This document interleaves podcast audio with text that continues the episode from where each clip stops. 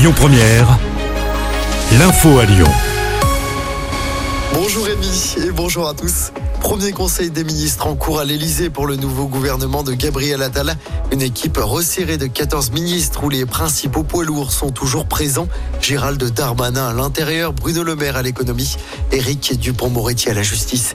Amélie Oueda Castera récupère l'éducation, plus des sports, la santé avec le travail pour Catherine Vautrin.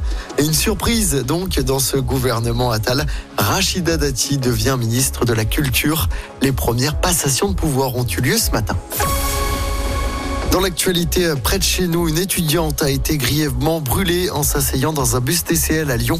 C'était le 21 décembre dernier, alors qu'elle se rendait à son alternance à Bellecour. Ses fesses ont été brûlées au 3e degré par un produit qui pourrait être de l'acide. La jeune femme avait reçu 15 jours d'ITT. Une enquête est ouverte. Un détenu en permission soupçonné de 3 agressions sexuelles. Les faits auraient été commis entre septembre et décembre dernier dans le 5e arrondissement de Lyon. Le suspect de 38 ans aurait agressé des jeunes femmes lors de ses permissions de sortie alors qu'il purgeait une peine pour des faits similaires du côté de la prison de Saint-Quentin-Fallavier. Il sera jugé en juin prochain. À Lyon, 150 personnes évacuées du nouvel hôtel Pullman dans le quartier de la Part-Dieu hier.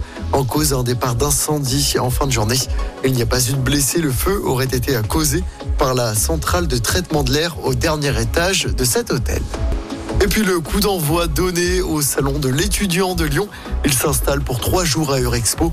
Près de 400 exposants aujourd'hui, demain et dimanche.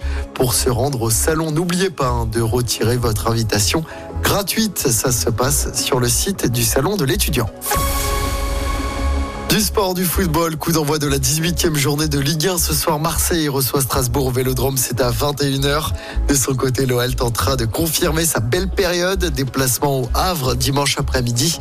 L'OL qui peut enchaîner une 4e victoire, toute compétition confondue. La 3e en Ligue 1. Notez que Pierre Sage, le coach lyonnais, restera en poste jusqu'à la fin de la saison. Le club lyonnais l'a confirmé hier soir. Et puis en basket, l'ASVEL vise un 3e succès d'affilée en Coupe d'Europe. Les Villeurbannais reçoivent l'Alba Berlin ce soir. Le coup d'envoi est donné à 21h. Écoutez votre radio Lyon Première en direct sur l'application Lyon Première, lyonpremière.fr et bien sûr à Lyon sur 90.2 FM et en DAB+. Lyon Première.